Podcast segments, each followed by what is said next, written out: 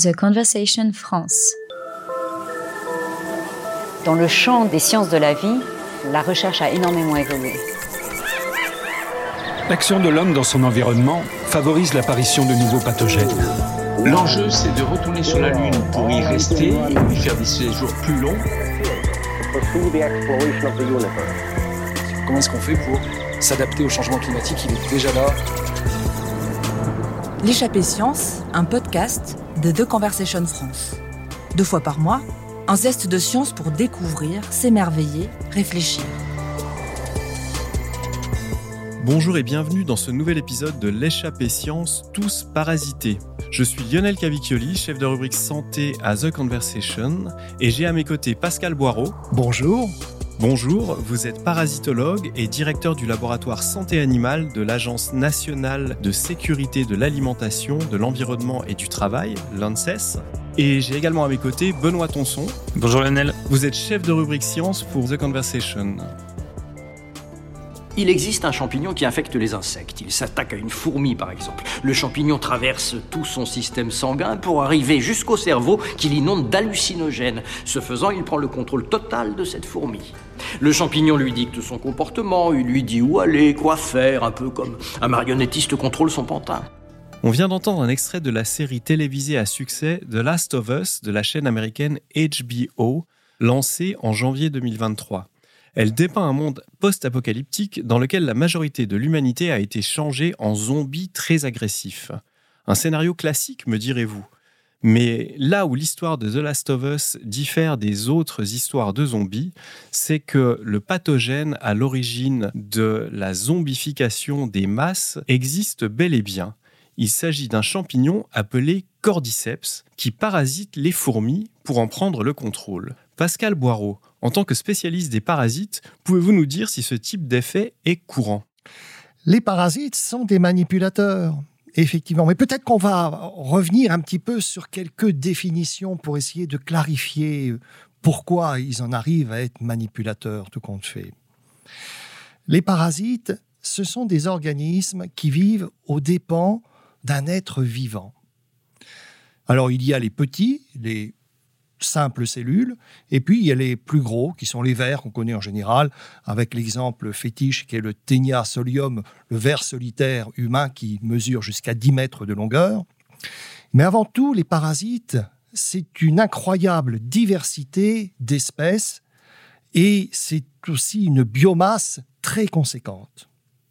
Et pour qu'elles puissent exister, il faut qu'ils manipulent leur hôte à deux niveaux. D'abord, bien sûr, au niveau immunitaire, pour pouvoir exister dans l'organisme qui les accueille, il faut qu'ils se cachent et qu'ils induisent des parades vis-à-vis du système immunitaire de l'hôte. Et donc, c'est le premier niveau de manipulation que font les parasites.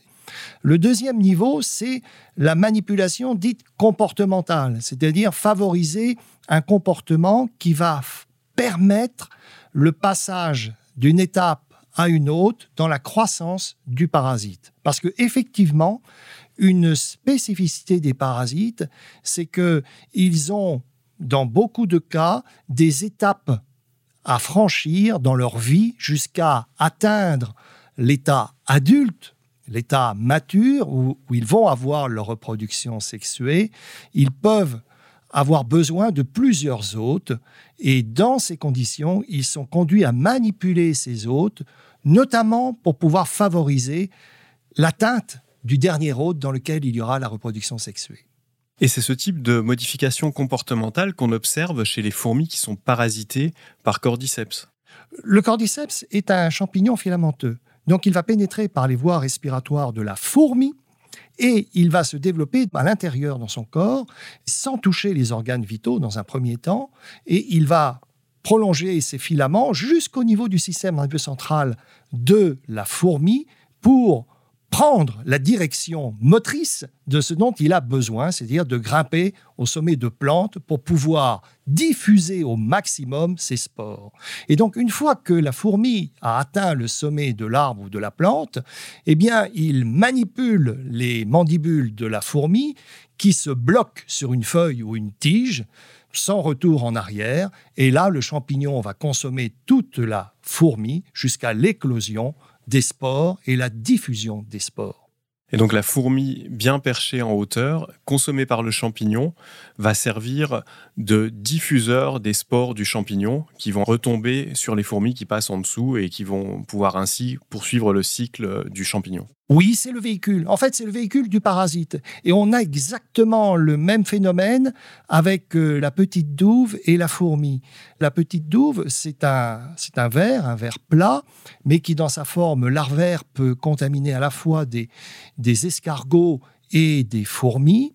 Et quand la fourmi consomme une forme larvaire, donc une petite forme de ce parasite au niveau du mucus de l'escargot, eh bien, cette forme va migrer du tube digestif jusqu'au ganglion nerveux sous-ésophagiens de la fourmi.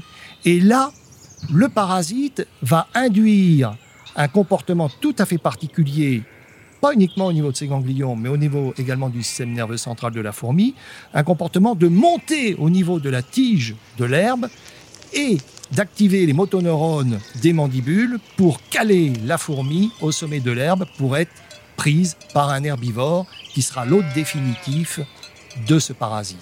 Alors bien sûr, il faut que la fourmi reste un certain temps au sommet de l'herbe et c'est pour cela que les mandibules se referment sur l'herbe pour que la fourmi reste plusieurs heures coincée. Oui, c'est ça. L'idée, c'est que la fourmi va passer un maximum de temps en haut des herbes en espérant que le mouton qui passe par là va venir brouter euh, la touffe d'herbe où se trouve la fourmi. Oui. Comme ça, le parasite va finir dans le mouton. Oui, mais pas trop longtemps parce que si la fourmi reste trop longtemps immobile, elle va se déshydrater et le parasite aussi. Et le parasite va mourir. Donc, euh, si pendant le temps de la soirée, de la nuit, la fourmi n'est pas consommée par un herbivore de passage, eh bien, le parasite lui dit, tu retournes à la fourmilière et tu refais ton travail et tu te, tu te réalimentes pour pouvoir refaire cela demain soir. Et la fourmi peut le refaire plusieurs jours de suite.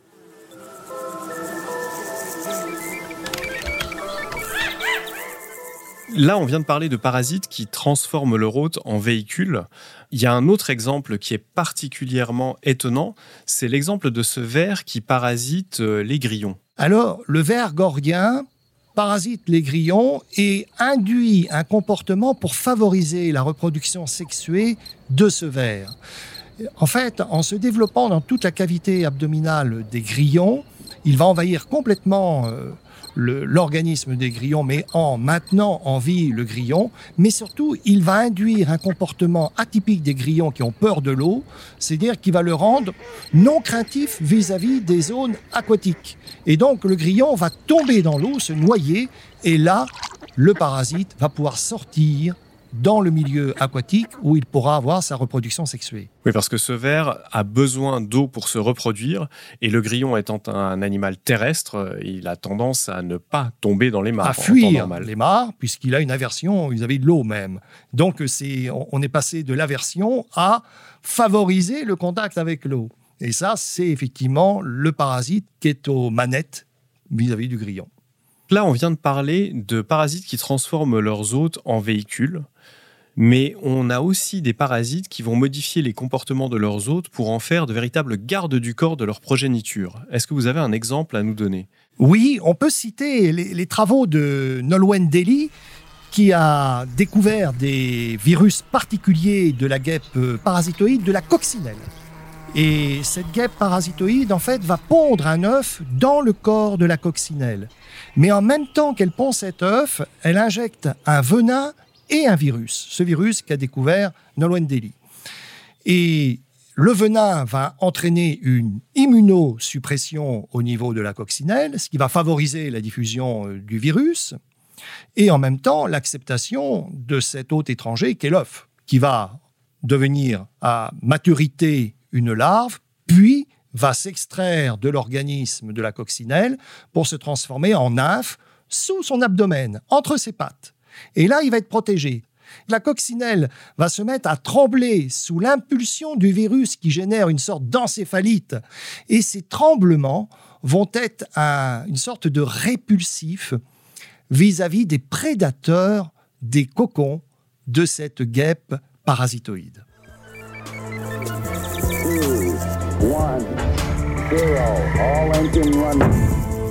Pascal Boireau, on vient de parler de parasites qui s'attaquent à des insectes. Mais on a aussi des parasites qui vont infester des animaux plus complexes, entre guillemets, comme des mammifères. Comme les mammifères, comme l'homme. On peut citer Toxoplasma, l'agent de la toxoplasmose, qui est bien connu du, grand public en général. Donc évidemment, Toxoplasma est un petit parasite unicellulaire qui se retrouve sur toute la surface de la Terre et qui peut être euh, euh, dans les viscères ou la viande de pratiquement tous les vertébrés à sang chaud sur Terre. L'homme y compris, bien sûr. Et donc, euh, ce parasite a une histoire qui est tout à fait surprenante, c'est qu'il n'y a qu'un seul hôte définitif, ce sont les félidés, domestiques ou sauvages.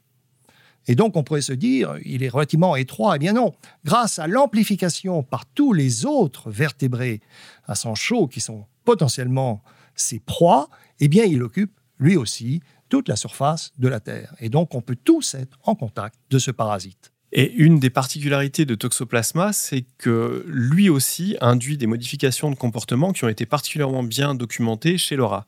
Chez le rat et également chez euh, certains grands singes pour lesquels effectivement les rats et les grands singes qui sont contaminés par ce parasite, par les formes kystiques du parasite qui se retrouvent dans les muscles, les organes et le système nerveux central, eh bien, il y a une sorte de non-répulsion comportementale vis-à-vis de l'urine du prédateur, que ce soit pour les rats vis-à-vis de l'urine de chat et pour les grands primates vis-à-vis de l'urine de léopard. Donc, effectivement, il semble que dans ces conditions, le parasite était capable d'amoindrir la peur du prédateur principal pour ces espèces.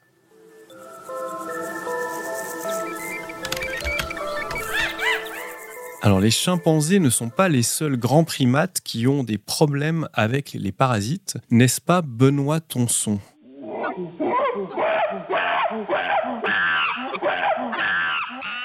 oui, Lionel, comme vous venez de l'identifier certainement, là, on va parler de mandrilles.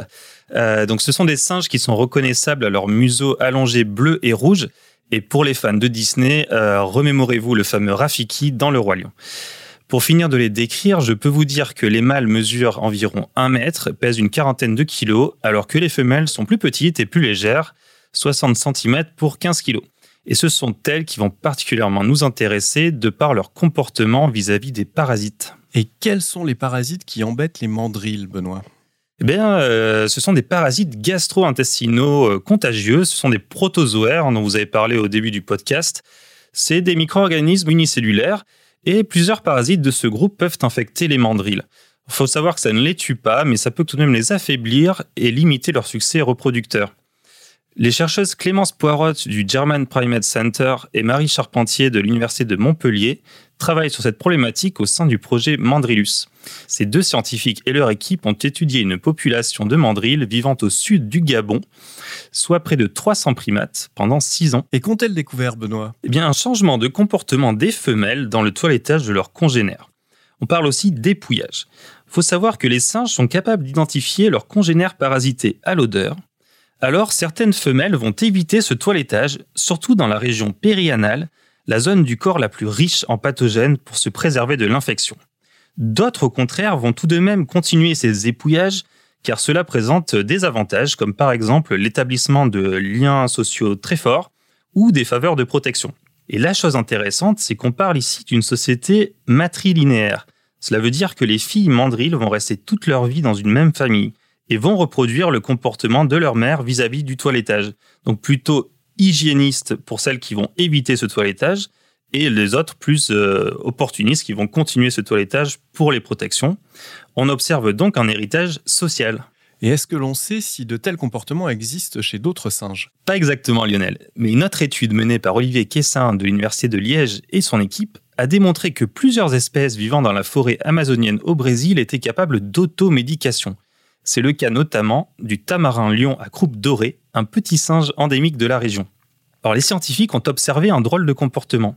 Ces petits primates se frottent régulièrement sur le tronc d'un arbre pour s'induire la fourrure de résine.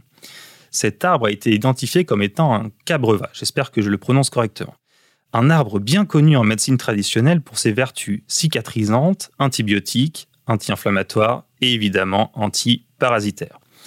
Pour les tamarins lions, l'utilisation de la résine de cabreva pourrait jouer un rôle important dans la lutte contre la fièvre jaune, une maladie transmise par les moustiques qui décime les populations de primates. Et est-ce que vous auriez, Benoît, des lectures à nous conseiller sur ces sujets? Et oui, Olivier Quessin a publié un article dans The Conversation intitulé Quand les singes utilisent la forêt comme pharmacie. Merci Benoît, c'était passionnant. Je rappelle que vous êtes chef de rubrique Science pour The Conversation.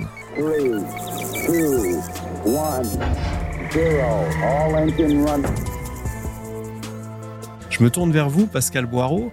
On le voit, nous sommes tous concernés par les parasites.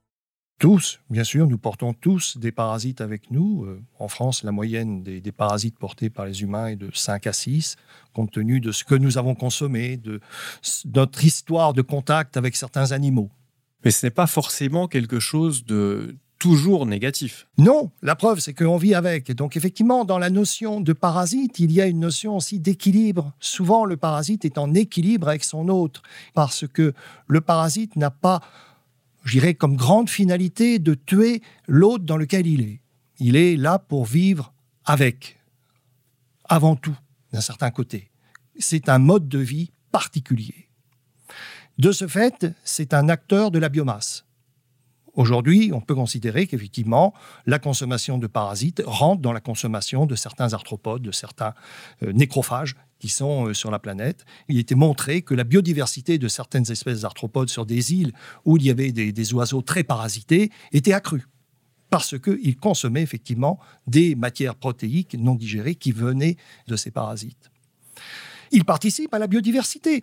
Le lézard du genre Anolis dans les Caraïbes, par exemple, euh, il y a deux espèces principales de ce lézard. L'une est très dominante, très agressive, et l'autre est sous-dominante de ce fait, et peu agressive. Eh bien, les deux vivent très bien, cohabitent très bien, parce que l'espèce dominante est très parasitée, ce qui l'affaiblit. Donc, les deux espèces peuvent parfaitement cohabiter. Il peut y avoir aussi des exemples de résistance accrue générée par un parasite. C'est le cas de Cheven, parasité par un ver acanthocéphale. Il y a une résistance accrue vis-à-vis de l'absorption de certains métaux lourds, notamment le plomb. Ils résistent mieux à cette absorption et ont moins de métaux lourds au niveau de leur chair. On peut avoir également un effet de bord, c'est-à-dire que le parasite occupe une niche qui ne peut pas être occupée par un autre organisme pathogène. Donc c'est lui le premier entrant, c'est lui qui occupe et donc il peut favoriser de ce fait une protection vis-à-vis d'autres agents infectieux pathogènes plus dangereux. Cependant, il ne faut pas oublier que les parasites sont à l'origine de grandes plaies pour l'humanité. Citons quand même l'agent de la malaria en plasmodium, qui touche aujourd'hui près de 250 millions de personnes à la surface du globe, avec chaque année plusieurs centaines de milliers de morts. Il y a aussi la leishmaniose qui défigure des milliers d'enfants chaque année. Il y a schistosoma qui est également un parasite qui invalide grandement l'homme. Merci beaucoup Pascal Boireau, c'était passionnant. Je rappelle que vous êtes parasitologue et directeur du laboratoire de santé animale de l'ANSES. Merci beaucoup Benoît Tonson, vous êtes euh, chef de rubrique science de The Conversation. On se retrouve euh, dans 15 jours pour le prochain épisode de l'échappée science, le podcast science de The Conversation.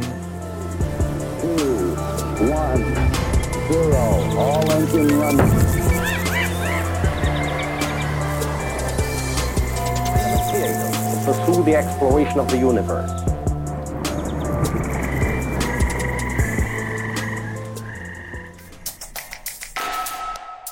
The Conversation France.